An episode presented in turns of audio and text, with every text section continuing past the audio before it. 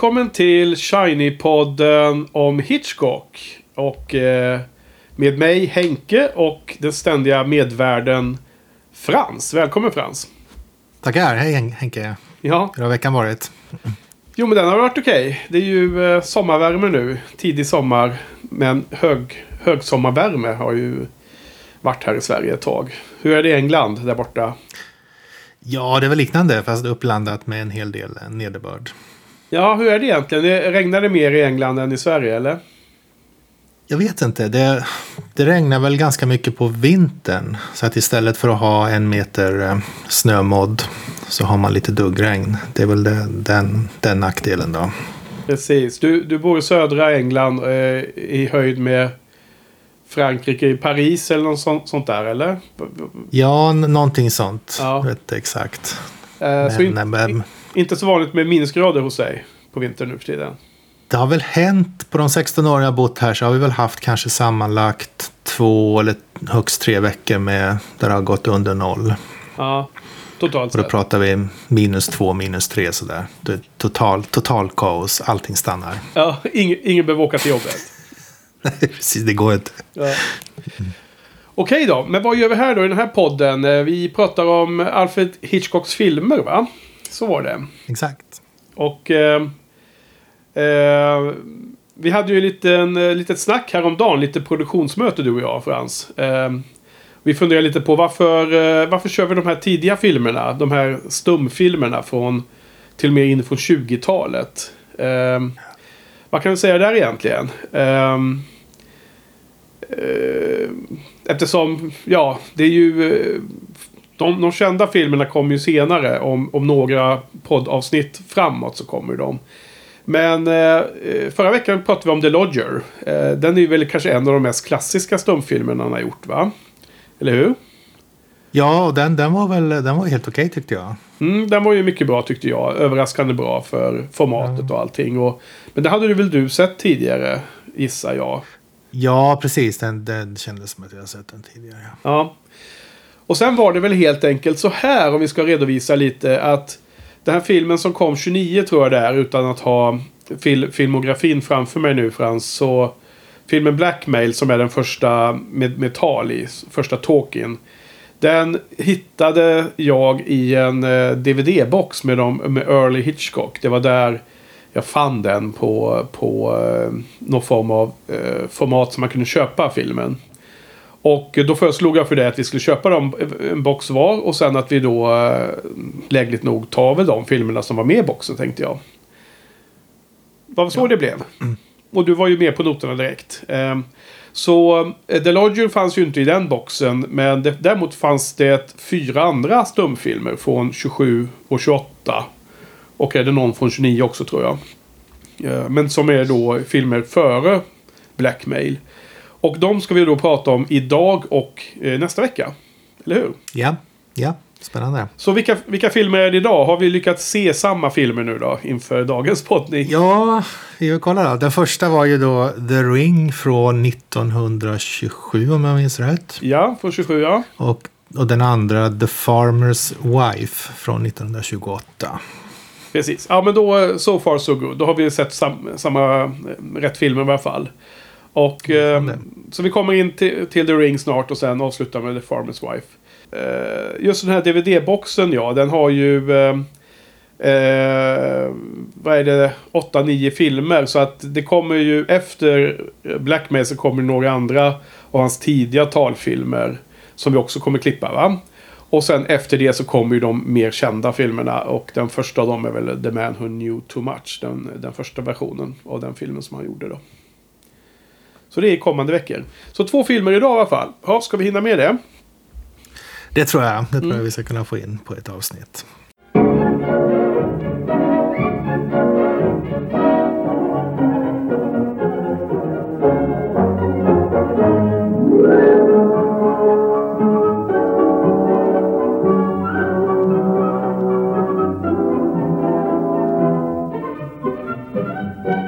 Vi börjar med The Ring då. Eh, lite, lite bakgrund, lite kontext. Eh, jag såg på The Internets här att detta var alltså den enda film i hela hans karriär som han var helt ensam om att skriva manus.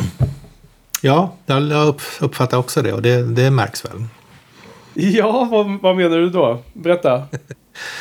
eh, jag, jag, tycker att eh, det är märkbart lägre kvalitet på, på, på, på dialog och handling och allting.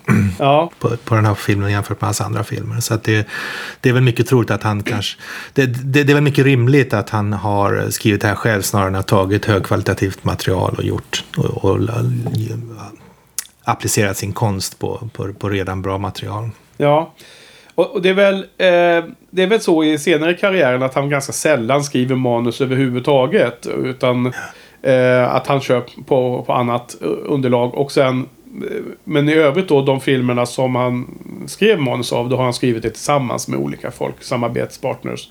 Hade väl, ja, okay. Han var väl gift med hon som han skrev manus med i början tror jag va? Okej. Okay, okay. ja. Okej, ja men precis. Och, eh, men det är en lite lustig detalj. Jag vet inte. Det kanske man kan göra jämförelsen om att det är svagare och så. Samtidigt tycker jag också att det är hela stumfilmseran har så olika uttryck. Så annorlunda uttryck än de mer senare filmerna man är van att se. Så det är svårt att separera om det är liksom en slags tidsera och det var så här man berättade eh, historier på. Eller om det är eh, kvalitet i i manusskrivandet. Då, då. Men, men man får väl gissa att eftersom han kanske inte skrev manus så, så mycket sen då att det kanske inte var något som han prioriterade eller kände sig bra på. Nej, och det verkar som att han hade mycket att göra på den tiden. Han gjorde de här fyra filmerna eller fem filmerna på väldigt kort tid. Och han var chef för något brittiskt filminstitut eller vad det var för någonting. Verkar ha, och han skulle precis bli far också den här, den här ja. tiden. Så att är extremt mycket att göra och sen dessutom klämma in och skriva ett, ett bra manus. Det kan man ju förstå att det kanske inte, ja, inte funkar så bra. Eh, han, han börjar ju, han var väl utbildad till elektriker eller någon slags liknande, någon eh, electrical engineer. Och, och men, men kom in i filmbranschen och hade massa olika roller. Så att han har ju tydligen haft de flesta rollerna innan han började jobba som regissör. Alltså Alltifrån att skrivit sådana här title cards eller designat dem. De här textrutorna med dialog utskrivet för silent movies. Till eh, ja, jobbat i produktionen runt omkring eh, tidigare filmer. Och eh, varit i olika roller då. då. Och senare eh, vad heter det, regiassistent och, och sen, ännu senare då regissör. Det ska, man, ska man anse att det är en karriärssteg eller har han mera hoppat runt tills han hittat det han är bra på? Det lilla jag läste om hans bakgrund där via den här intervjuboken och så med Truffaut och även lite annat. Det fanns ju en liten booklet i den här boxen där man kunde läsa urdrag ur eh, hans eh, biografi som skrevs redan i slutet på 30-talet. Så skrev han tydligen någon biografi över hans första 15-17 år i karriären. Det var väl att, han, att det var så pass små företag, små eh, produktioner att man gjorde liksom lite allt möjligt. Ja. Ehm, och så att jag vet inte om det var planerade karriärsmoves på det sättet som att det mer var att man, man var tvungen att hoppa in där det behövdes och att det antagligen var väldigt bra för hans karriär för att han fick bredden och kunde göra allting då. I det hela. Ehm, ja, men i alla fall. Um, Eh, Eh, The Ring då, ska vi jättekort om handlingen. Det är ju en slags, eh, kan man säga, ett romantiskt drama skulle jag vilja säga som utspelar sig i sportmiljö med, med, eh, med boxning som eh, eh, huvudsport. Ja, alltså det är ju först innan man börjar titta på den så i alla fall jag tänkte eh, fantiserade en hel del kring vad The Ring var för någonting. Det kan ju betyda väldigt mycket. Det kan vara en vigselring eller det kan vara en cirkel. Det kan vara någon som ringer på telefonen. Det kan vara en drogring, brotts, brottsring. Ja. Men, men i stort sett det enda som jag överhuvudtaget inte ens kom att tänka på var just en bo boxningsring. Då. Så det var ju lite lustigt i första scenen när man ser boxningsring. Aha, det är det det handlar om. Ja, så du hade inte läst på om, om filmen innan då och uh, läst detta? Oh nej, det, det gör jag aldrig. Nej, men det är bra. Det ska jag också försöka börja göra lite mer för att jag läste... Eller på boxen finns ju också en galen fransk filmvetare som ja. har en liten kort introduktion till varje film. Och då, eftersom det finns ett val på DVDn att se filmen med denna introduktion först, så har jag ju valt det då. då. Men jag tycker speciellt i den andra filmen för, för dagens poddning, The Farmer's Wife, så, så drar han hela storyn rakt upp och ner i sin introduktion. Ja. Vilket jag tyckte var lite trist ändå i någon mening. Det här är ju så gamla filmer så att man, man har ingen aning om vad de handlar om egentligen. Ehm, Så att det har vi lärt oss nu att man kanske ska se de där fransmannens introduktioner på dessa filmer i boxen eh, efter man har sett filmen först.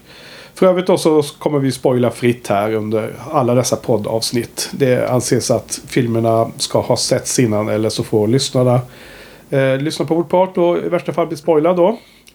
Eh, jo men det, det nämns som väldigt många olika saker som The Ring kan stå för. Och du har nämnt några som boxningsringen och eh, vigselringen. Men också är det en viktig, viktig liten detalj. För det är ju ett triangeldrama det här. Det är en boxare och hans flickvän, senare fru.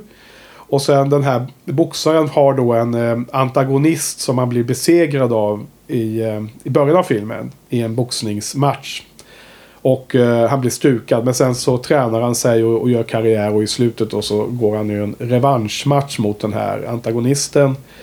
Ehm, och ja, eftersom vi nu spoilar då så kan- får vi säga att huvudpersonen vinner då den andra matchen. Och alla, allting slutar lyckligt. Men den här antagonisten är ju inte bara en konkurrent, konkurrent i boxningsringen. Utan han är också ute efter huvudpersonens fru. Huvudpersonen Jack. Och det, i, tidigt i filmen så den här eh, antagonisten är ju då en rik eh, känd boxare. Han är alltså Heavyweight Champion of Australia står det ju på, på planscherna. Om du la märke det är det han är. För att det, det var väldigt oklart. Han var, han var champion i någonting. Ja. En sak jag reflekterar över var att det var, det var ju så väldigt lätt att eh, träna upp sig och bli ny champion. Det var liksom träna några månader och sen så var man helt plötsligt champion. Så jag tänkte det kan, han kan inte ha varit världsmästare. Ja, Det sen måste kanske ha varit någon ganska får... låg.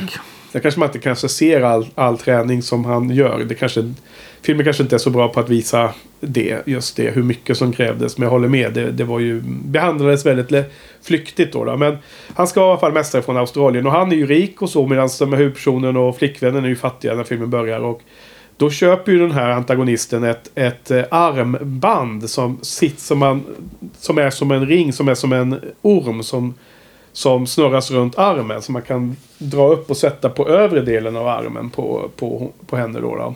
Och den, eh, den eh, hänvisas också till när titeln The Ring. Då, då. Okej, fast den, den, tyck, den kallar de ju för... Vad de kallar den för bangle. Alltså den, den hade ju... Den, den, den, den nämnde de ju med, benämnde de ju med ett substantiv som inte var ring. Så jag, jag tänkte också på det att det skulle kunna vara den. Men sen Ja. så di- dismissade Nej men det är symboliskt. Så dess form och dess, eh, dess eh, ja, ja. eh, viktiga eh, position i filmen. Jag menar hon, hon får ju den och blir förtjust av den här uppvaktaren. Trots att hon redan är ihop med, med Jack då. då och eh, hon försöker dölja den i olika lägen för sin pojkvän och så. Och hon har kvar den väldigt länge. Den har liksom en symbolisk betydelse hela filmen igenom. Det är ju först när hon kastar den i slutet liksom som man förstår att hon går, går tillbaks till Jack. Sen är det också att det hänvisas till det cykliska. Det här inleds med en match och avslutas med en match. Okej. Så det finns flera olika aspekter runt det. Men, men är det här efterkonstruktioner eller har, har Hitchcock tänkt på det sättet? Jag vet inte, du får fråga honom. Hur ska man veta det? Jag, tänkte om, om det här var saker som han själv hade sagt som du har läst eller om det är... Ja, jag tror att det stod med i eh, någon av de texter som, som eh, är skrivet från Hitchcock eller in, från intervjuboken. Ja, jag tror inte att det var just på Wikipedia jag läste det här, men det Okej. kan jag inte vara helt hundra på. Det är jättesvårt att veta vad man läser olika saker så att eh, det kan vara svårt att reda ut exakt vem som har sagt vad. Men vad som var en lustig liten detalj var ju att eh, vi podd, jag och Karl poddade ju om Coen-bröderna här innan vi kom igång här va. Och eh, i den första filmen där så är det ju som heter... Eh, vad heter det nu då? Barton Fink som utspelar sig på... Eh, I filmbranschen på 40-tal eller något liknande. Eh, om inte ännu tidigare, 30-tal kanske. Då, då ska ju Barton Fink skriva ett manus på wrestling movies. Alltså det, Okej. Och då är i den här filmen, Coen-brödernas film, så är det liksom antagligen påhittat. För jag känner inte alls igen det här, men att det då finns en jättestor filmgenre. Precis som det finns som westerns. Så, så i Barton Fink så pratar de om wrestling movies, precis som det är en helt egen genre. Och nu då när vi, när vi fick se en bo boxing movie så tyckte jag direkt att det var inte lustig koppling där till Bröderna Coen. Just. Alltså för att jag tror att de har bara hittat på det här med wrestling movies som en kul grej. Men det här, här skulle kunna passa in i den här typen av subgenre då. då. Ja. Vad har vi generellt sett på boxningsfilmer? Är det någonting du gillar eller? I övrigt? Det är väl inte så många som, som jag har sett och tyckt var bra. Vad heter den där uh, Rocky? Det var väl en boxningsfilm? Absolut. 70-talet, 70, vad är det, 7 eller 6 eller något sånt där. Ja, precis. Det är en sån där som man... Jag vet inte. Jag har väl sett den någon gång. Inte tyckt att den var speciellt intressant. Nej, jag, jag, är, jag, gill, jag är inte speciellt svag för boxningsfilmer generellt sett. Jag tycker de flesta man har sett är inte jättebra. Det är, det är Rocky och så finns det lite nyare filmer också. The Fighter och det finns någon som heter Southpaw. Och, ja, det finns lite olika. Men det ja, jag är inte jätteförtjust heller alltså. Men eh, det var bara för att stämma av eh, vad du tycker där då. Ha. Det är ingen, ingen, ingen sport man någonsin har intresserat sig för direkt. I alla fall inte jag.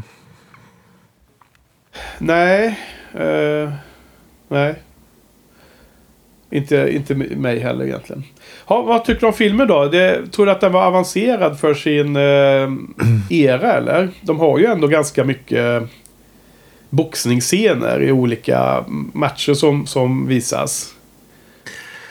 Jag vet inte. Jag tycker det är jättesvårt att bedöma huruvida den var avancerad för sin era. Jag tyckte att det var... Den var ganska ytlig, ganska tunn. Historien tyckte jag var ganska tunn och ytlig. Den var, liksom, den var inte speciellt intressant. Jag tyckte att humorn var inte alls det som man är van vid när det gäller Hitchcock och även det man har sett i de andra två filmerna, stumfilmerna vi har sett nu i den här, samband med den här podden. Men däremot så tyckte jag att man såg, det fanns ändå de här filmiska elementen där han eh, filmar på ett kul sätt, zoomar in och ett ansikte glider, glider över i ett annat. Och så de, de grejerna fanns ju ändå där. Så, som, sådana ja. grejer som man tycker känns som, som Hitchcock. Jag tyckte att man kände igen i början av filmen var det sådana närbilder på munnar igen. Ja, och, precis. Precis, det var det jag tänkte på. Det var en mun och sen så gled den nästan märk, det, omärkligt över i, ett annat, i en annan mun och sen ja. var det ett annat ansikte där. Ja, och alltså extrema närbilder och av någon anledning så hade alla jättedålig tandhygien eller jättedålig tandstatus. Tänkte du på ja, det? Var, var, jag trodde att tänderna var piano hammare. Jag, Ja, jag, kanske, jag kanske missuppfattade det. Något eh, superartistiskt där då, tänkte du dig? Eller? Ja, precis, precis. Nej, men alltså, det, kommer du inte ihåg att vi också tänkte på det lite i filmen The Lodger? Att uh, han var helt svart i munnen, den här onda Ja, handen. precis, precis. För, för, här i början så är de ju på en sån här cirkus, uh, eller tivoli-område och uh, Jack är någon slags, han uppträder där och publiken får komma och boxas mot honom och ska vinna massa pengar om de besegrar honom va. Och där, eh, man får en känsla av att publiken är ganska otrevlig, odräglig. De, är bara, de vill bara se, se liksom våld. Och då zoomas det in på de här munnarna och alla har, ser, har helt äckliga tänder. Och jag bara tänkte att hade verkligen alla så här vidriga tänder i, på 20-talet? Gick det inte att hitta skådespelare som har liksom bättre? Men, men det var, det var inte heller sant för att eh, både Jack och den här antagonisten, vad han nu hette, hade ju liksom okej okay tandstatus. Så Men var... är, inte, är inte England, var inte England i alla fall förr i tiden känt för eh, dål, dåliga tänder? Är det inte en sån grej som man, liksom, en nationell karaktäristika, dåliga ja. tänder, engelsmän? Gäller inte det fortfarande? Det är möjligt, jag vet inte. Nej, jag frågar dig. Ja. Antagonisten heter i alla fall Bob Corby. Precis, precis. Ja. Det, är, alltså, det är väldigt konstig, i alla fall tycker jag, konstig... Eh, konstigt nöje att, att betala för att bli, bli, bli knockad av en boxare. Ja, man betalar ju för chansen att, att vinna och vinna ett stor summa pengar. Så att det är väl inte... Man betalar knappast för att bli knockad. Okej, okay. men han, han kallas en one round jack va? Så att han, han, han vinner alltid i första rundan. Precis. One round Jack Sander. Men Sen när han då ställs mot Bob då som är heavyweight champion i Australia så förlorar han ju där då och Bob vinner ju massor med pengar av, av promotorn där då. då. Och, men det är första matchen. Uh, okay. Det är väldigt, väldigt, väldigt sammanträffande. Alltså det, han sitter där i publiken och uh, råkar... Det verkar inte vara som att folk säger nu är det min tur. Utan det verkar som att de pekar på folk. Nu, nu, får du, nu är det du som ska upp. Ja, sammanträffande. Alltså man, man får ju se innan att uh, Bobs uh, kompis är lite kortare. Som verkar vara en businesspartner. Som senare uh, fixar matcher mellan Jack och Bob och de andra. De, de står ju och pratar om det här utanför. Sen går de ju in. Och sen så blir liksom... Ah, okay, så han sätter sig sen blir ju Bob liksom lite upp, uppjagad på scen. Men det är ju allting är ju en has, hustling liksom. De, de lurar ja. ju eh, de här snubbarna liksom. För att vinna de här två punden som är jättemycket pengar då. Uh, ja, i början av filmen tyckte jag att den var så jäkla tråkig så att jag satt och nickade till mest hela tiden. Fick spola tillbaks flera gånger. Det verkar som, var du också lite, oh, lite suddig när du såg den här filmen eller? Ja, alltså det, det krävs ju en hel, jag märker det att det krävs en helt annan eh, typ av koncentration när man ser en stumfilm. Jag tror att, man, att jag är van vid att halvt titta, halvt lyssna på filmer. Man, man är van vid att kunna titta bort och ändå veta vad som händer för att man följer dialogen. Ja. Men här om man tittar bort tio sekunder så har man liksom tappat ofta, ganska ofta tappat något centralt i handlingen. Så det, det, krävs fokus, ett enormt fokus. Nästan så att man inte är kapabel till det fokus som krävs för att se en, en stumfilm. Ja, Precis, men det, det, jag håller helt med. Och dessutom om man läser om eh, vad Hitchcock själv säger och läser om honom, hans, hans stumfilmer, är ju att han till skillnad från andra som gjorde stumfilm på den här tiden försöker, försöker Hitchcock undvika att ha titles card så mycket som möjligt. Han försöker ja. visa all handling i, i eh, filmen istället. Och det tycker jag är en jättebra ambition. Det, det är ju eh, suveränt bra gjort så att säga. Det, Eh, speciellt i nästa film som då är en teaterpjäs som har filmatiserats. Så hade ju det standardsättet varit att ha titleskort efter varje replik. Eh, tydligen. Medan eh, Hitchcock ville ha titleskort så sällan som möjligt. Så att allting som man kan förstå överhuvudtaget utan, utan dialogen. Man bara ser att eh, även om man ser skådespelaren prata så, sägs in, så visas inte dialogen med, med kort alltså. Så det är Nej, helt klart. Det är väl man måste titta på filmen, det måste man. Ja, men, men på det temat så är det, väl, det är väl väldigt bra skådespelare tycker jag. De, de lyckas ju verkligen eh, förmedla den här historien utan, i stort sett utan ord. Ja, det eh, håller jag med om. Jag tycker att eh, alla de, de tre eh, är bra. Alltså Jack och Bob. Och sen är frågan om jag fick reda på vad hon eh, kvinnan hette lite oklart. Vet du vad hon hette eller? Skådespelerskan? Nej, nej. Eh, vad hette hon i, i filmen? Ja, i filmen. Ja, inte i första filmen kommer jag inte ihåg nej. faktiskt tyvärr. För lustigt nog så är det ju samma kvinnliga huvudperson i, i båda de här två filmerna vi, vi har sett idag. Till idag. Ja, precis. Eh, vad, vad, vad, vad, tycker du om hennes roll här då? då? Vi, vi, vi, får kalla henne för kvinnan nu bara, eller frun då. då. De gifte ju sig, eh, Jack och hon gifte sig ganska tidigt i filmen. Och sen är hon ju, om inte fysiskt så, så åtminstone känslomässigt otrogen mest hela filmen kan jag tycka. Eh, ja, vad, vad, hon, vad kan man säga om det då? Hon blir attraherad av den, den som vinner boxningsmatchen. Ja, ja i nästan. Eh, ännu, I och med att det är Hitchcock som har skrivit manus helt på en egen idé. Han har tydligen fått idén när han såg en boxningsmatch. Ja. Så får man väl tänka sig att det är mer en reflektion av Hitchcock än av, eh, av någon, någon, någon person. Ja, hur, hur är det, har han liksom, hur är hans syn på kvinnorna? Är det här liksom en Hitchcock-grej? Att, att, att hon är otrogen?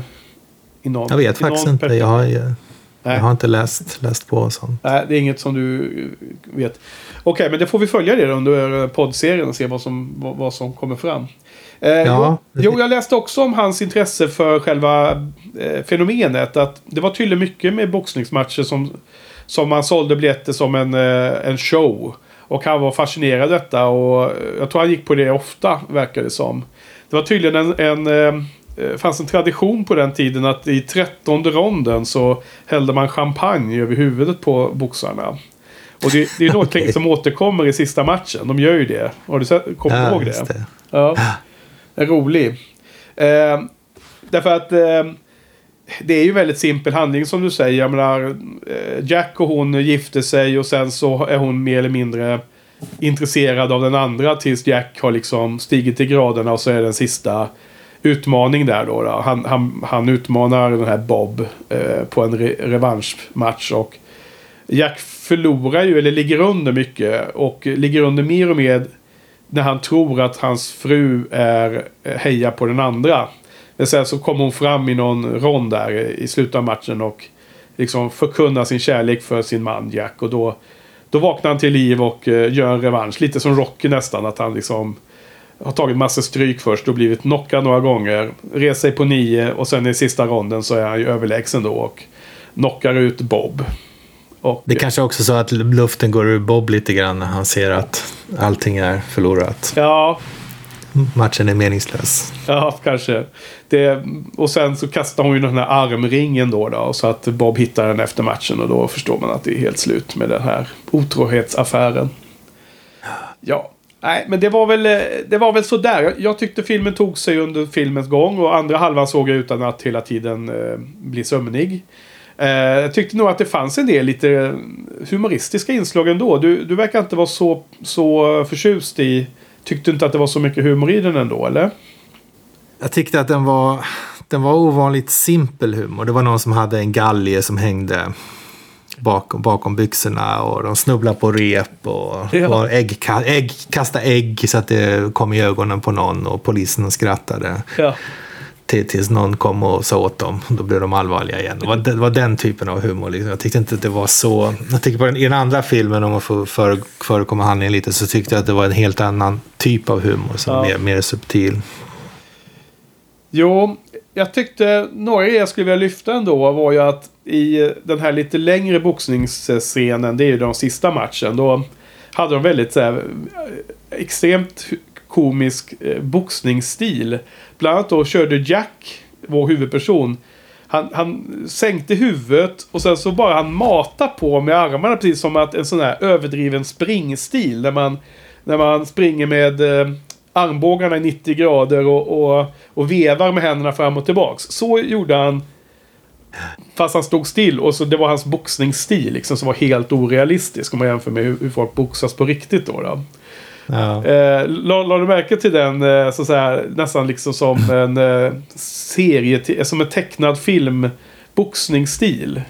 Tänkte du på ja, det? precis. Jag, jag tänkte också på att annat när man ser från alltså mycket gamla filmer och eller illustrationer till och med av boxare så har de också väldigt konstiga stil men på ett helt annat sätt. De står liksom extremt statiskt och ja stillastående med händerna, jättekonstiga poser. Så att det, här var, det här var liksom fel på ett helt annat sätt än man är, man, man, man är, man är van vid från, med illustrationer och filmer från den tiden.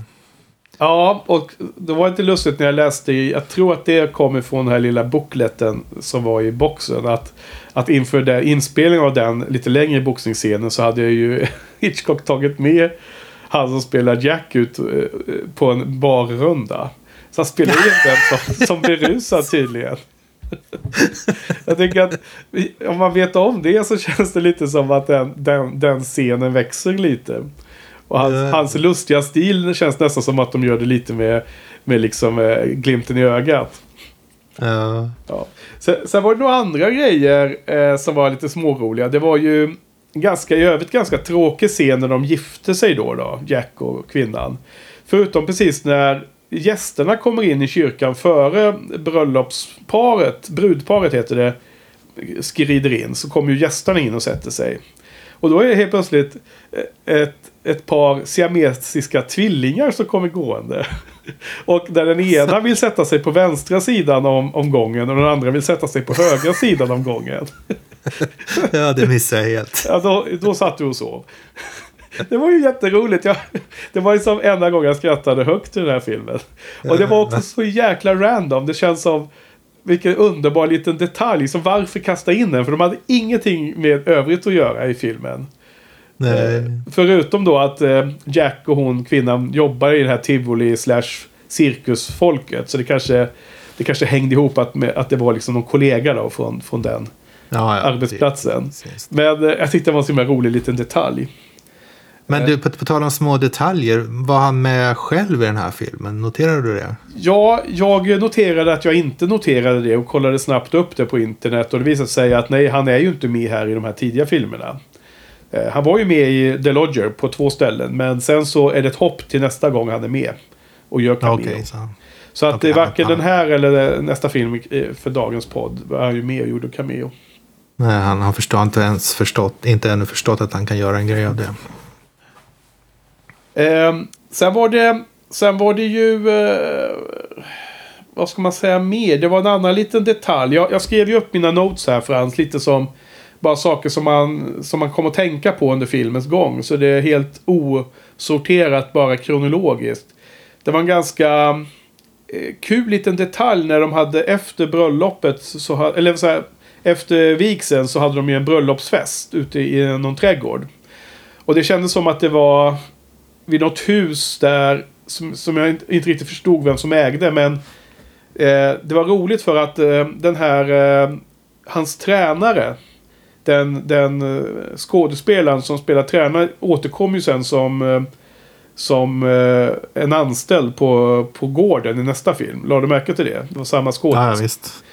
ja, som har väldigt så här uttrycksfulla miner för sig hela tiden. Lite så här farsartad skådespelarstil. Men eh, han, han får ju en, eh, vad heter det nu då? Eh, hästsko som sitter på väggen. I det huset som de har den här festen utanför. Ja, Hästskon precis. ramlar ju ner i huvudet på den här eh. Lade du märke till det? Ja, jag, jag tänkte på den här scenen också. Ja. Jag tänkte på det finns en... Ja, fortsätt. Jo, för hästskon var ju uppsatt upp och ner. Det var ju, öppningen var ju neråt och ska man ha en hästsko på ett, en dörr eller på en husvägg då ska ju öppningen vara uppåt för att eh, lyckan ska eh, rinna ner i hästskon och finnas kvar i det här huset. Det ska ju inte vara upp och ner på för då rinner lyckan ut. Nej, Och jag undrade om det var någonting Hitchcock hade tänkt på eftersom det, resten av filmen visar ett olyckligt äktenskap tills precis i slutet då när hon återvände till sin man. Ja. Får inte han... Kommer, är det inte någon som ger honom hästskon när han sitter vid bordet också? For luck. Ja, men det är ju... Det handlar ju om samma typ av... Eh, vad heter det? Sä, eller folk, folktro liksom. I så fall. Ja. Ja. Jag tänkte på det finns en, ro, en rolig historia om Niels Bohr. Som tydligen hade en häst, hästsko på sitt kontor. Och, eh, Nils Bohr. Någon Han är Niels Bohr, ke, ja. kemisten. kvantfysiker. Kvantfysiker, okej. ja. Så, så han, eh, han fick besök av någon annan berömd fysiker, jag kommer inte ihåg vem, som, som, som sa, sa till Nils att varför har du en hästsko? Du tror väl inte på skrock? Nej, jo men det, det bringar tur, säger han. Och säger men det, det kan du väl inte tro på? Som kvantfysik kan man inte tro på sånt. Nej, sa, sa Nils Bohr, jag, jag tror inte på det, men, men vad jag förstår så bringar det tur vare sig man tror på det eller inte. Okej. ja. Ja, det, det kanske stämmer. Va, varför chansa, om man säger så? Precis. Ja. Det var ju också en, en väldigt, eh, tänkte är det i första filmen de har picknick? Jo det är det ja, när hon förlorar, när hon för första gången eh, avslöjar det här armbandet så har de picknick där vid någon liten pöl, Ja, man kallar det för. Väldigt elegant eh, picknick, eh, som en picknickhusvagn, som är liksom som en liten stuga. Som de förmodligen, man ser inte hästar tror jag, men de måste väl ha dragits med hästar dit. men var det inte... Jag kommer inte riktigt ihåg scenen exakt. Jag kommer ihåg att de hade picknick, men jag kommer inte ihåg vagnen. Hur stor var den då? Är det, är det ingenting som den här ambulerande cirkusen eller tivolit eh, hade då? Ja, det skulle kunna varit en sån cirkusvagn, du rätt i. Ja. För jag, jag tänkte att aha, det kanske var någon speciell picknickvagn som folk hade på den tiden. Det var som en liten, liten röd stuga, liksom ett fönster. Ja, fast jag kommer inte ihåg riktigt. Nej, nej, men det kan nog ha varit från cirkusen där, det har rätt i. Ja, va, ehm, därför jag, jag tänkte på en annan sak runt eh, bröllopsfesten så var det ju den här ehm, tränaren då, då han, eh, den där som är med de lustiga grimaserna, han, han dricker ju sig berusad. Och, och då har ju Hitchcock en ganska avancerad specialeffekt där, där man eh, förvränger eh, filmen, alltså det blir psykedeliskt. Det blir som en symb symboliskt för hur, hur den här gubben blir full. Tänkte du på det då? Ja, ja just det. Ja, ja jo, precis. Ja, Ja, men senare då så är det en annan, om man säger en mer humoristiskt inslag. Så är det ju, de är hemma hos eh, paret i alla fall i någon form av lägenhet. Man ser att det är i London typiskt. För det är en stor stad utanför. Och eh, då har de någon partaj och det är massor med helt galna kvinnor som dansar där. Kommer du ihåg det? Det är jätteroligt för att det, det är mycket snack om att Hitchcock var, var, var så oerfaren eh, med eh, sam, sam, eh, eh, samspel mellan könen om man säger så. Han var, han var oerfaren som, eh, som eh, älskare. Och, men ändå en ganska avancerad eh, partyscen där det liksom finns en del undertoner av att eh, liksom att flera av de här kvinnorna verkar vara mer ihop med varandra än, än eh, dansa för männen och sånt. Ja, ja. En ganska kul scen i varje fall. Jag tyckte det var intressant. M mer intressant än kul ska jag säga. Ja, sen va, har... Va, ja, fortsätt. Nej, du kommer inte ihåg den här scenen eller? Jag tänkte om du hade någon eh, tanke om det där. Nej, det var väl inget jag tänkte på. Men det, men det, det känns ändå inte helt för att malplacerat. För man pratar om det glada 20-talet. Men... Nej, precis. Det passar in på det sättet. De har ju de där kläderna och de dansar. Men, men alltså det, jag har inte sett så mycket filmer från 20-talet förvisso. Men deras dansstil är ju helt crazy. Det känns inte som något man har sett Eh, ens när man ser eh, exempel på den e-, erans dansstil. Här var det ju nej, Mer, mer extrovert kändes det som än, ändå. Ja. ja. Nej, jag skulle bara se om du hade någon, någon, eh, någon, tol någon tolkning av detta. Eh, generellt sett Men så, ja. På tal om dans, vad, vad, tyckte du om musiken i den här filmen? Då? Jag ska precis skulle just komma till det för att ja. det var någonting man också lärde sig i den här lilla bookleten till eh, DVD-boxen att alla de här fyra eh, stumfilmerna vi ser har ju ny, nyskriven musik. Eh, jag tyckte att eh, musiken var helt okej okay för den här. Det var, det var bland annat väl anpassat till handlingen. Nästan bättre än i andra filmen. Och här när de hade den här partyt och de dansar ragtime eller vad det nu var så tyckte jag att det var väldigt bra musik till och med. Det var även stycken när hon frun sitter och spelar piano i en scen som var ett vackert stycke. Eh, du var inte så positiv över musiken eller? Jag tyckte att den var precis som i den här The Lodger, att den var ganska enerverande. Ja, jag håller med, alltså, jag håller med att den, den är inte super, super bra. Men jag tycker att i andra filmer vi kommer till alldeles strax eh, så var musiken jobbig. Medan här så jag tyckte att den passade in bättre i handlingen. Ja, tycker ja, jag. Okay. Ja. Ja, vad ska jag säga mer? Har någon kommentar här. Att jag tyckte att det var, det var som sagt bättre i slutet. Och det finns ju en scen när, eh, när Jack vinner det, det som blir filmens näst sista eh, match. Han vinner ju en boxningsfight och eh, därmed så kvalificerar han ju sig för att kunna utmana mästaren. Då när han åker hem med, sina, med sin tränare och sina kompisar så ska de ju fira det här då. Och han tar ju fram champagne. Men då är inte frun hemma i lägenheten. Och eh, Jack bestämmer säger så här till de andra att vi ska vänta på min fru för att fira. Och sen väntar de och väntar. Och Hitchcock gör ju en... Eh, eh zoom, filmar ju hur champagnen är bubblig och fräsch. Och sen så eh, glider bilden över i hur den har blivit avslagen och helt stilla. Och, och de, de sitter helt uttråkade och väntar. Och känslan av vemod i den scenen när, när han liksom väntar på sin fru. Hon, hon, hon är ute och partajar med den här Bob.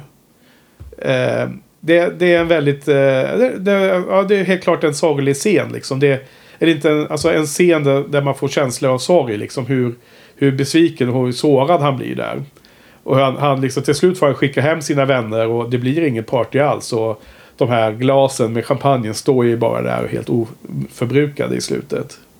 Ja. Vad tyckte du om den då? Var det någonting som du kände någonting av eller? Ja, precis som du säger. Lite vemodig. Också ja. kanske lite grann att det där är... Det här att fira i champagne och så, det var inte hans, hans liv. Det kanske var mera Bobs liv. Ja, kanske ja, det kanske var en sån tolkning också av det hela. Men eh, ja. Ja, eh, men vilket fall som helst då. Eh, ja, den var väl sådär måste jag säga. Jag, jag, jag tyckte att den, den, tog sig i slutet och den var... Den, den tog sig upp ur eh, rena träsket då. Där, då. Men eh, det var inte jättebra egentligen. Var, har du någon, någon mer kommentar om filmen som du tänker på? Nej, jag tyckte, jag tyckte att den var en stor besvikelse måste jag säga. Ja. Ska vi komma till betyg då? Vad, har du, vad, vad sätter du för betyg på den här? Ja, alltså. Vi hann ju aldrig gå igenom betygssystemet ordentligt förra gången. Men, så att jag vet inte hur, vad som är undre gränsen. För att min första tanke var att The Ring skulle kunna vara betyget på filmen. Det vill säga noll då. Men jag tycker ändå att jag vill ge den en etta. För att den hade kanske någon, någon, något, vissa scener som framförallt du har lyft fram här. Då, historiskt intresse. Ja. Och sen också så, jag menar det är ju det är första, första stapplande stegen känns det som. Johnny Ekström spelar ju allsvenskan ett antal år när han blev proffs igen polis. Så det, man, man, får ju man får en viss förståelse. Men jag tycker att mer än ett kan den inte få. Nej. Eh, så du lyckas få med Johnny Ekström i den här podden också? Hade han med honom förra gången också? Ja, jag tror det. Om jag okay. minns med. Ja, ja. Eh, nej, jag håller med. Jag, jag tyckte att den här var... Eh, det här var ju inte bra. Alltså, men jag ger den ett och en halv. Om så. Det Just det, man kan göra halva också. Ja. Det hade jag glömt bort. Ja. Nej, ja. men jag håller fast vid ett. Ja.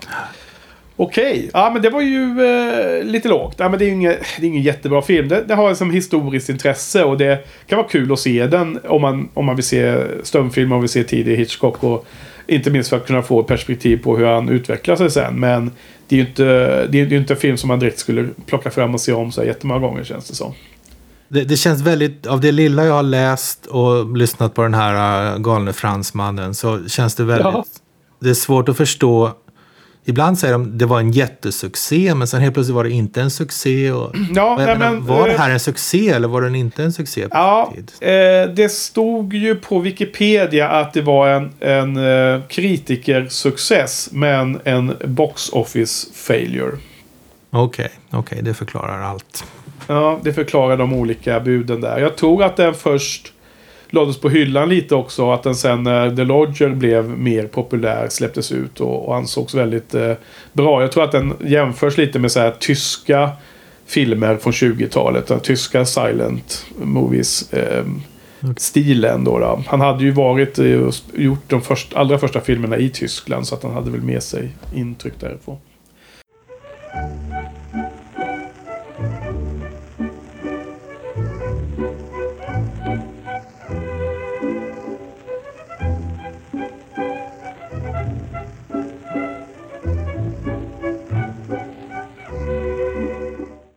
Ha, ja, men eh, vi ska ju prata om två filmer idag. Så att vi får eh, skynda på lite. Vi har hållit på länge nu redan Frans. Så att andra okay. filmen, The Farmer's Wife. En fars och romantisk komedi som bygger på en, eh, ett, eh, en teaterpjäs som hade gått uh, jättelänge i England och som var en stor uh, succé. Och den skulle då filmas. Och uh, som handlar om en ganska förmögen som det verkar som. Eh, bonde som äger en, ett stort hus och en stor farm. Och när hans dotter, eh, alltså en som är enkeman. Och sen när hans vuxna dotter då gifter sig och flyttar iväg så blir han sugen på att eh, gifta om sig. Och så handlar filmen om hur han letar eh, i, i traktens eh, eh singelkvinnor. Men hela tiden av olika skäl så blir det ingenting. Och sen i slutändan så visar det sig att hans trogna hushållerska och den, den Eh, är, den, är liksom hans nästa fru. Då. De, de finner varandra till slut. Hon har gått och trånat efter bonden och så. Och så hittar de varandra. Lite så. Ja. Vad säger vi om en det här klassisk, då? Eh, klassisk eh, Nils Poppe-fars med Historien är helt förutsägbar. Man förstår ju direkt vad, vad, vad som ska hända i hela filmen. Men, men samtidigt så tycker jag att den har ju historien är mycket, mycket bättre skriven än i den andra filmen. Man, man, kan verkligen förstå att det här har varit en, en pjäs som har varit en succé under ett antal år. Ja. Det, det ja. finns en, en del dialog och det finns ett djup och det, men det finns eh, humor. All, allting är mycket, mycket bättre tycker jag. Ja, jag är inte helt, eh, inte helt enig med det om att det är bättre. Men vi, låt oss komma till det då. Jag håller helt med om att det är något av en sån här eh, fars. Och det är liksom som en eh, sommarfars som går på TV4 typ i som om igen. Med sån här springa och slänga dörrar och alla är extremt överdrivna och fåniga och det är liksom allting är helt hysteriskt. Och det ska vara, det ska vara, hu, det ska vara humor. Men det är, det är ju bara patetiskt tycker jag då. Ja, jag, tycker att, jag tycker faktiskt tvärtom. Jag tycker den här var mer, mer subtil på det sättet än den andra filmen. I den första filmen, i The Ring, så tyckte jag att humorn var precis som du beskriver. Ja, det var ju nästan ingen humor i den första till att börja med. Så att det är ju den stora skillnaden. Det här är ju en komedi. Den första. Ja, precis. Men, men det lilla som fanns där var ju mer sån här klassisk slapstick och väldigt ja. överdrivet och övertydligt liksom. Jo. Kl klumpighet. Men alltså den andra så är det mer sån här roliga, rolig dialog mycket och eh, mera finstämt humor, finstämd humor tycker jag.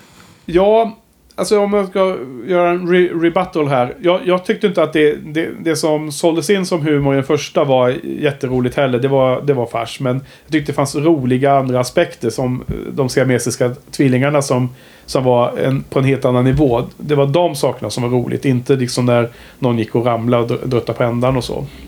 Mm. Här, här ser man vad som är humorn och det är liksom planerat för humor. Och jag tycker inte att den är rolig alls. Eh, dialogen Nej. tycker jag är eh, usel. Eh, inte usel, men den är... Huvudpersonen som man ska typ hålla på är ju bara absurt otrevlig och, och o, otrevlig som person. Ett stort asshole. Tycker jag. Ja, ja, jo, han är, han är osympatisk. Och väldigt självupptagen. Och äh, allt han... Så fort äh, de här kvinnorna, han uppvaktar väl fyra stycken eller vad det nu är. Så, så fort de inte är liksom intresserade av honom så bara han direkt går över till att bara eh, säga extremt elaka saker och bara försöker förnedra dem 100%. Och känslan att publiken ska sitta på teaterpjäsen och skratta läppen av sig över att han säger så roliga förnedrande saker åt dem. Tycker jag bara funkar inte överhuvudtaget. Jag har noll acceptans för det.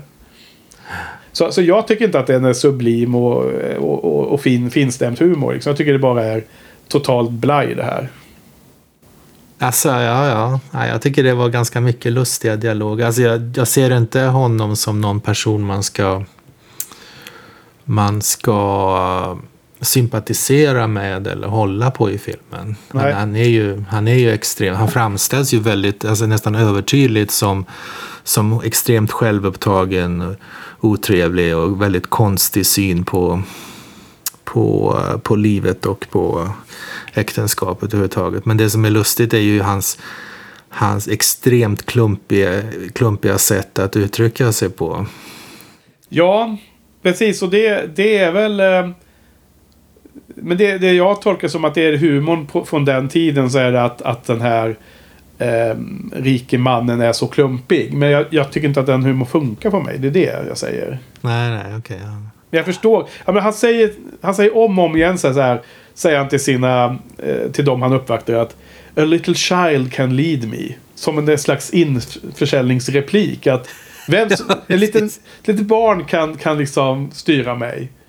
Eh, och så försöker han få det till som det var något positivt. Och sen är det av olika skäl då. Eh, ja, vad är det? Någon känner sig, säger att hon är för independent och då blir han jättearg. En annan är så här extremt blyg. Och så hon, hon eh, eh, vad heter det? Det antyds också att hon kanske mer föredrar damer. Och sen den tredje är väl hon eh, som, eh, som vill ha unga män. Hon som är lite tjock. Och som blir helt hysterisk för övrigt. Det är någon ganska, ganska eh, absurd scen när hon bara sitter och sparkar med benen och vevar med händerna. Den här, hon, hon spelar hysterisk. vad, vad tyckte du om den scenen? Ja, det var precis i slutet va? Ja, hon gör det två gånger. Först gör hon det på den här garden party när han, han försöker uppvakta henne. Och sen gör hon det även i slutet när hon får reda på att hon inte ska bli utvald. Hon, ja, ja. hon har ångrat sig då. Och sen den fjärde han uppvaktar är väl hon som är någon slags, eh, jobbar i någon, bar, någon pub där då. The, the mm. Royal Oak. Och henne kommer jag inte ihåg riktigt varför hon inte ville. Men hon, hon verkar bara vara helt ointresserad. Ja. Så vad som är lite synd är ju då att vår huvudperson som jag då tycker är kanske filmens eh, bästa skådis. Det är ju hon som spelar frun i förra filmen. Hon heter ju då Lillian Hall Davis. Och här spelar hon ju då Araminta, eller Minta som hon kallas då för kort.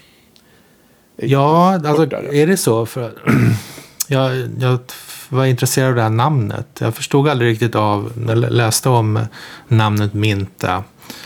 Och vad jag fattade så hette de verkligen Minta och inte, Nej. inte Araminta. Det tror jag att- inte för att eh, på alla titles card när hon nämndes som Minta så var det en liten apostrof först. Precis som att det, Ja, att det är förkortat. Precis som de skrev eh, att eh, de här bönderna pratar lite slang så var det ju med skrivet eh, istället för how så var det bara ett apostrof och sen o w för, som att de Okej. uttalar alla, alla bokstäver i ordet.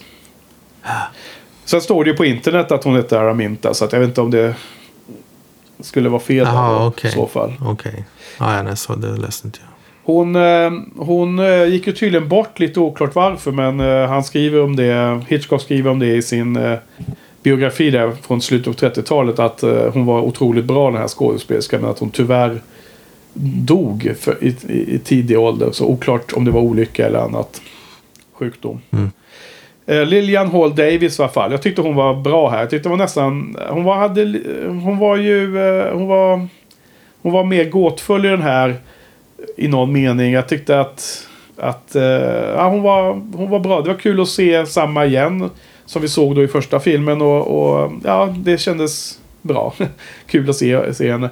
Hon, hon var ju däremot liksom den, den enda som verkar riktigt normal. Och ändå var hon jätteförtjust i den här bonden. Så att det, det fick jag inte riktigt ihop. Men det, det får man ju ta i... Om det är en romantisk komedi så får man ju ofta köpa att... eh, Det är inte alltid att det är hundraprocentigt klart var- varför de är kära i varandra. Ja, men det kan man väl kanske förstå. Hon har levt hela livet med, med, med honom liksom. Det är Ja. kanske inte sett så mycket annat. Jaha, hur, hur tänker du? Varför vet man att hon har levt hela livet där som anställd? Nej, men jag antar att hon har hon växt upp där som, som piga. Ja, kanske. Det, det, det, men man, man kan, måste kunna förstå att, att hon, eh, att, att hon liksom blir eh, attraherad av honom över, med, med tiden. Och Ja. Nej, jag det, tycker inte det är jättekonstigt. nej, det kanske inte är så himla konstigt. Och man kan ju tänka sig också att han, han kanske var mer eh, bättre som människa när han inte fokuserade på att så att säga vara charmör. Utan han bara var sig själv. Han Ja, han, var... var ju han var ju helt malplacerad där i den, i den rollen. Han hade ju alltid haft allting, eh, allting presenterat för sig. Han hade, han hade fru, han hade, hust, han hade hustru, han hade barn, en dotter och han hade en gård och liksom folk som jobbade åt honom. Och sen så helt plötsligt var det i den här situationen där han var tvungen att, eh, att eh, gå och börja dejta. Och då var han liksom helt, helt bortkommen och Ja. försökte, kanske vara mer självsäker och, än vad han egentligen var. Och så blev allting bara pl- pladask. Ja, Liksom. ja det, men det är väl så vi måste försöka se honom då. Försöka vara lite förlåtande där i, i hans, hans ehm, sätt att eh, hantera sina eh, bekanta runt omkring. Eh, även, det, var ju, det var ju en rörande, eller lite rörande scen i alla fall, när, när hans dotter gifte sig och precis när alla skulle efter bröllopsfesten så skulle alla gå hem och man liksom såg det blev, han blev mer och mer ensam ju fler folk som gick hem. ja, Där Jo. får man ju lite, lite, lite grann en insikt i hans, eh, i hans känsloliv och hans, liksom, i den situationen som han anser sig själv befinna sig, befinna sig i efter att de har övergett honom allihopa. ja. Nej, men jag håller med. Det fanns vissa... Den här filmen eh, brände till några få gånger. Eh, gjorde den. Vad heter det? Det fanns ju... Eh, eh, den scenen, det var även i början när hans fru dog och han... Eh, hon låg i dödsbädd och där var det även Minta, Araminta, eh, hushållerskan som var, verkar vara mest eh, ledsen över det ett tag. Men det var en, en, en ganska fin scen när eh, The, The Handyman som spelas av samma snubbe som spelar den här eh, tränaren i förra filmen. Vad hette han då? Gordon Harker. Han, han, han går ju ut på gården. Och lite oklart, för det är precis första scenen. Man fattar inte riktigt, riktigt varför. Men sen så tittar han upp och ser då den här eh, The Farmer uppe i fönstret. Och Farmer skakar på huvudet. Och där förstår man ju efter ett tag att det, var, det, det betyder ju att eh, det går inget bra för frun, för frun här. Hon, hon blir inte friskare. Mm. Så det, det var också en sån här liten... eh, intressant scen just för att den inte var lika övertydlig som mycket annat var i filmen. om man säger så. Först så tolkade jag det som att den här eh, mannen som gick ner på, på gården, att han hade blivit avskedad eller något sånt där. Att, ja, det var lite oklart vad det var som hände. Jag tyckte det var. Så det fanns vissa scener som var lite kul. Generellt sett så stod det ju att ehm, eh, eftersom det var en teaterpjäs så hade man tänkt sig att, att filma det här mest i onlock, alltså med eh, inne i eh, inomhus och ett fåtal eh, miljöer som, som scen, scener. Men eh, Hitchcock var så förtjust i eh, landsbygden och hur det såg ut där. Där de filmade in så att det var, han valde att spela in så mycket som möjligt utomhus och, och det var större utmaningar i det. Eh, det var också eh, kommenterat eh, i någon bok jag läste att han som var ansvarig för fotot var, var duktig och, och bra och så. Men han blev sjuk ganska tidigt i filmen. Under filminspelningen. Så att Hitchcock har ju både regisserat och fotat den här filmen själv. Ah, ja, okej. Och han var så osäker på hur, han, hur duktig han var på foto så att han, han tog alltid dagens inspelningar och gick igenom själv utan visa för någon för att han var liksom så självmedveten över om det var bra nog eller inte. Eh, det fanns några väldigt små, väldigt få men väldigt roliga scener som inte var den här breda överdrivna humorn som jag kritiserade för en stund sedan. Som båda har att göra med djur. Jag vet inte om du la märke till det. I, tidigt i filmen när någon går, går upp, det finns en trappa i huset, så kommer det två hundar och går upp för, springer upp för trappan. Och tvärnitar och lägger sig ner i trappan så att nosen ligger på översta trappsteget. Och ser jättelustigt ut. Tänkte du på det? Nej. Nej. Ja, Jag vet inte ens hur man fått hundarna att göra det. För de, de springer upp bredvid varandra och nästan som på kommando lägger de sig ner. Så att liksom nosen ligger på översta trappsteget. Ja, det var bara en Ja. liten, liten lustig detalj. Men sen ännu roligare som jag skrattade åt också. Det var ju första damen han hade varit och uppvaktat och det blivit helt misslyckat. Då rider han ju tillbaks till sin gård på sin häst och han, han rider ganska fort in på gården, hoppar av hästen mer eller mindre i farten och, och går liksom raskt in i sitt, i sitt hus då, då i gården. Och då hästen bara följer efter honom. Och kommer, kommer ända in i, i hallen och sticker in huvudet i vardagsrummet. Tänkte, Ja. tänkte du på det då? Nej. Nej. Ja, men en jätterolig scen. Det var, jag vet inte riktigt varför de hade med det så. För att normalt sett så ja, stannar väl en häst och så sätter man eh, själva, ja, binder fast den vid liksom en pinne eller något sånt där. Men ja. Ja, hur var musiken i den här då? Ganska enerverande va? Ja, den var inte lika enerverande som i den första. Den var ändå lite mer varierande tyckte jag. Lite, mm. Ja. lite me- mer melodiös. än Den första som bara var dung, dung, dung, dung, dung. Så det var det, här var det ändå lite, lite upp och ner och följde, följde handlingen lite grann i alla fall. Ja. Men visst är det ganska trist att de eh, gör, gör ny filmmusik. Eh, Man hade gärna sett originalet kan jag tycka. Ja, det tycker jag speciellt när, när det nya de gör inte är speciellt bra. Men det, det ska vara bra mycket bättre. Eller det ska vara riktigt bra för att det ska, det ska vara värt att ha något nytt snarare än ett dåligt original tycker jag. Ja, jag håller med. Och det känns inte som att... Så bra var det inte som att jag känner att det här var självklart ett, ett byte. Jag, jag tycker att det historiska... Att det ska vara korrekt historiskt måste övertrumfa det här läget. Ja, precis. Det, jag menar, det, det är ju väldigt mycket 20-talsstil på den här musiken. Men det är som att man försöker imitera, imitera 20-talsmusik och man gör det inte speciellt bra. Mm. Förstår inte riktigt poängen med det. Nej. Den Och så- är väldigt också, den är väldigt intrus, vad säger man på svenska, den intrusive. Ja, dominerande Den- den- eller? Ja, precis, den är Den väldigt tränger sig dominant. Den är, inte så, den är inte som filmmusik i moderna filmer där man inte ens tänker på att man hör musiken, men man känner ändå igen musiken om man hör den senare. Här, här är ju verkligen, musiken är ju nästan det, det som man, man, man märker musiken mer än handlingen skulle jag påstå. Ja. Jag håller med. Den, den tränger sig på. Den är väldigt eh, hög i någon mening. Alltså dominant. Ja. Eh, en annan sak som vi snackade lite om när vi mässade varandra. För vi såg, råkade se filmen ungefär samtidigt igår va? Eh, det Ja. var ju det här den här andra kvinnan, hon som var så blyg. Han, för övrigt så dök han ju upp på den där partyt som hon hade bjudit till en halvtimme för tidigt. Vilket är extremt otrevligt. Jag antar att han ja. gjorde det för att han skulle få egen tid med henne och kunna liksom framföra. Berätta för henne att hon skulle bli hans nästa fru. Som han, det var ju så hans taktik var för att charma damerna. Var att han berättade att du ska få bli min nästa fru. Precis. Men uh, så hon var ju inte klar då. Vilket, vilket var irriterande i sig hans beteende. Men uh, då, då så nämnde hon någonting om att ah, du kan acceptera my sex challenge. Du är den enda man som har, som har som accepterat eller um, ja, accepterat kanske My Sex Challenge. Ja, precis. Och, Helt, eh, väldigt kryptiskt. Vad tusan betyder det då? Ingen aning. Ja, det finns ju alltså, det finns ju massa ord som betyder någonting helt annat på den tiden.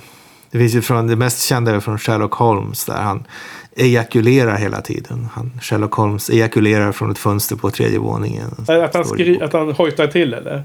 Precis, precis. Att menar, man vet ju inte om orden ens, om det liksom uttrycken ens betyder samma sak eller om det betyder något ja. helt annat. Eller om det... Och det här med att han var eh, gay, som typ Elvis Presley och de var på 50-talet i filmerna. Det är så här glada och... Ja, precis. Och, eh, precis. Ja, glada och positiva.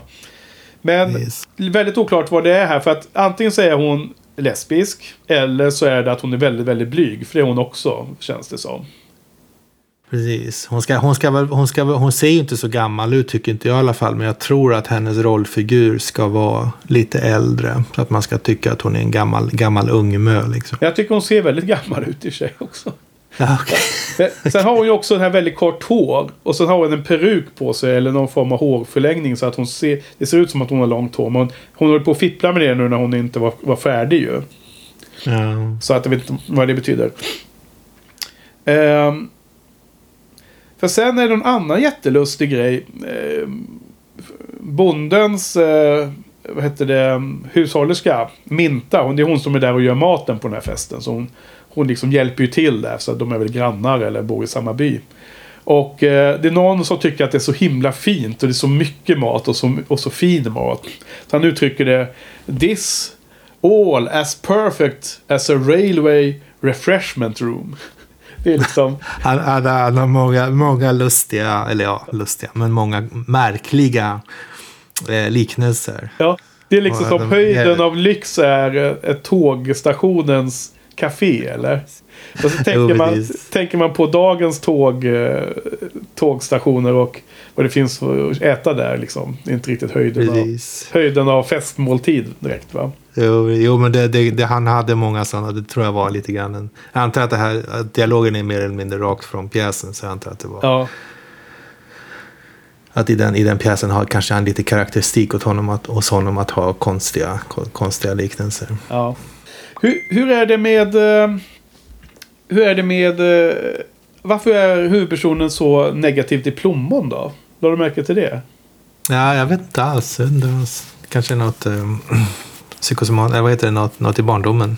Ja, men för att han, han eh, sitter ju och pratar med henne där och, och, och blir ju... Ja, han når inte fram, han, han, får inte som han vill. Och sen kommer ju någon och bär in en fat med plommon och då bara tittar på den och ser jättearg ut och så rusar han ut. Och, ja, och senare när han sitter med den lite tjockare damen ute i trädgården och lyssnar på sången. Så eh, kommer de och serverar plommon. Och hon, damen hon vill ju ha plommon och han han äter ju ett under, under protest och sen spottar han väl ut eh, det, det som han tuggar i sig. Han gillar det inte alls.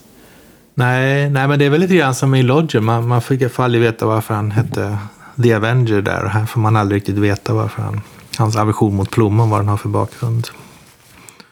Ja, och sen då... Eh, ja, jag vet inte heller riktigt. Det var bara nyfiken om du hade något där.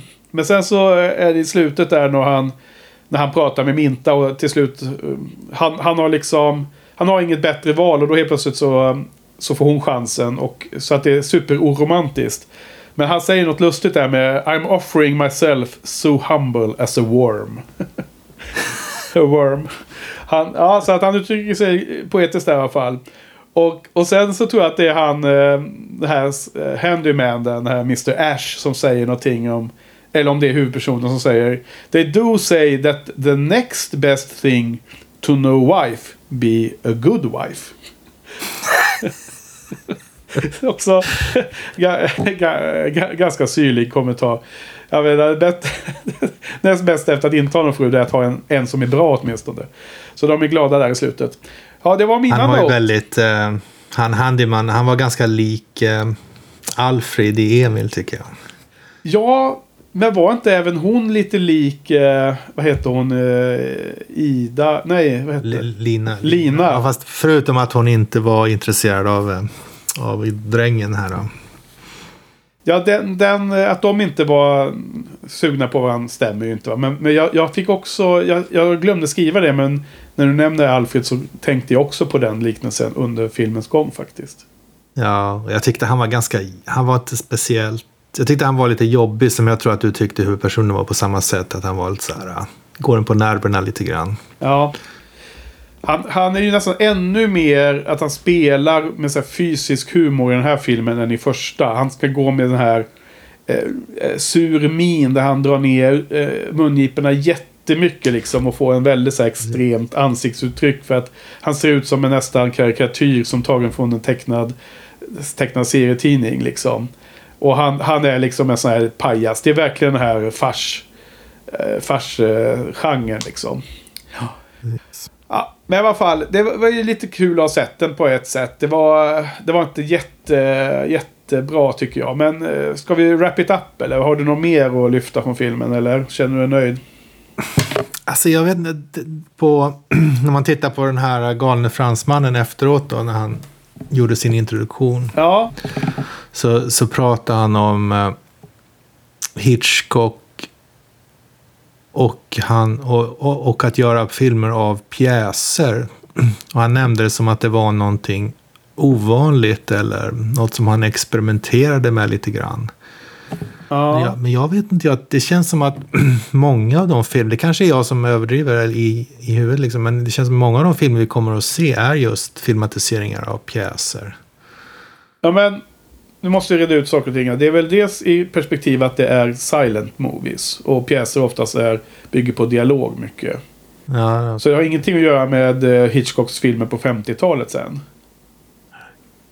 För det andra, jag blandar ihop kanske här nu, men var någonstans läste jag eller hörde jag om att, att experimentet i filmen var att spela in mycket mer utomhus än, än förväntat. ja, men det sa väl han fransmannen också, tror jag. Ja, men då var det ju därifrån jag fick det. Var, var det inte det som var Hitchcocks bidrag till det hela? Att inte bara filma det i olika eh, gillestugor i, i, i husen. Jo, jo, precis, det också. Men också det att han sa att det här med att det, liksom att det var någon slags försök bara att spela, göra en film av en pjäs. Och, Ja, Ja, jag förstod aldrig riktigt vad hans poäng var där, för det kändes som att det... Men det kanske, det kanske, det kanske bara är ett fåtal filmer, men att man minns dem så pass bra att man, man tror att det är många. Jo, jo, men, men igen så, så vet inte jag om det där var i perspektiv med hela hans filmkarriär eller, eller om det var filmer på 20-talet. Ja. Eh, Är du, eh, kommer du ihåg hur han uttryckte sig? Vilket Nej, jag kommer bara ihåg att jag, att jag, jag kommer ihåg att jag tyckte det var... Det kändes lite konstigt, men jag antog att han hade rätt för att han är ju trots allt expert. Lite oklart för att han, han pratar ju så för, för, för, förbenat fort den här fransmannen. Så att det finns ju engelsk subtitles då. då men jag hinner ju knappt läsa subtitles ens för att han, han pratar ju så fort så att det byter ju väldigt snabbt också. Ja, kanske inte ens han hinner översätta. Nej, så det är också frågan om översättningsproblematik där då. För övrigt är det lite konstigt varför alla la- eh, sydeuropeiska, la, latinska språk ska prata så fort. Jag menar, spanska är väl det extremaste där, men även franska pratar så väldigt fort va, normalt sett. Ja, det är fler, flera ord att klämma in på samma tid. Jag kommer ihåg eh, en fotbollsreferat från eh, fotbolls-VM 94 när jag bodde i Italien. Och, nej, det, var, det var nog en ligamatch och han skulle säga att det var frispark till, eh, frispark till eh, Parma tror jag det var. Och då sa han typ Calcio di punizione in favore della squadra gialla di, di Brolin. Alltså, och det, han lyckas säga det här på samma sätt, på, på samma tid som en eh, svensk kommentator skulle säga frispark Parma. Ja, okej. Och, det, och det är så långt? Är det, är det liksom bara, han säger ingenting annat där då eller? Han säger sp- sp- kanske alltså spark som straff i, i favör till det gula laget från Parma. Till Brolins gula lag från Parma, så var frasen. Just det, de är gulblå va? Parma, är de inte det? Ja, Just det. Ja. Ja, ja, men vad säger vi nu då? Eh, vad tycker du om den här filmen? The Farmer's Wife. Eh, det låter som att du tyckte den var bättre än The Ring i alla fall. Stämmer det? Jag tyckte nog att den var snäppet bättre än The Ring. Ja. Så har du något betyg på den då? Ja, ett plus hade jag tänkt. Men nu, nu när jag inser att man kan ge halvbetyg så kommer jag nog ge den 1,5. Ja. Du har, ju, du har ju startat med Letterboxd har jag sett. Så att du ser ju det att det finns ju och en halv. Det är ju... Det var ju det, Nej, jag vill, jag vill inte, köra, som vi... vill inte gå, in, eh, gå in där innan nu bara och spoila. Ah, okej. Ja, jag har inte varit inne och kollat på dina, dina entries så att det är lugnt. Eh, Okej. va? Du menar att jag skulle få bli spoilad på vad du tyckte? Ja, Har du varit inne och kollat på mina entries eller? ja, det är klart. Okej, okay, så jag får inte fylla i där innan vi har poddat då alltså? Nej. Eh, nej men jag... Jag, eh, jag vet inte ens om jag har, har rätt eh, entry för det la jag in i, sent som attan igår eller förrgår kväll. Men jag, nej, jag, jag sätter... Jag, jag, jag tänkte också 1,5 först. Men jag, nej, jag tycker att... Eh, nej, jag sätter 1 på den här. Alltså den var, den var, det var fel typ av humor för mig. Så jag, jag, visst, det finns ju de här roliga grejerna. Hästen som, som bara följer efter ridaren in i huset och så. Men det är ju, det är ju för lite för att jacka upp det till 1,5. Jag tyckte ändå att... Jag, jag tyckte faktiskt att det var, hade lite mer känsla i The Ring. Det, den, den känns som en lite mer... Eh, lite unikare som film. Eh, alltså som... Eh, mer distinkt som en egen film. Jag tyckte det här The Farmer's Wife kändes för urvattnat för mig för att vara en... Ja, så. Så den får lilla, lilla snäppet lägre. Faktiskt. Men det var väl kul och intressant. Det är säkert inte första gången vi kommer ha olika syn på de här filmerna. Vilka som är bäst och, och så. Får vi hoppas. Ja, verkligen. Det finns ju inget självändamål att ha samma betyg menar jag. Nej. Ja, okej då. Men då, vad ska vi podda om nästa vecka då Frans? Har du koll på det?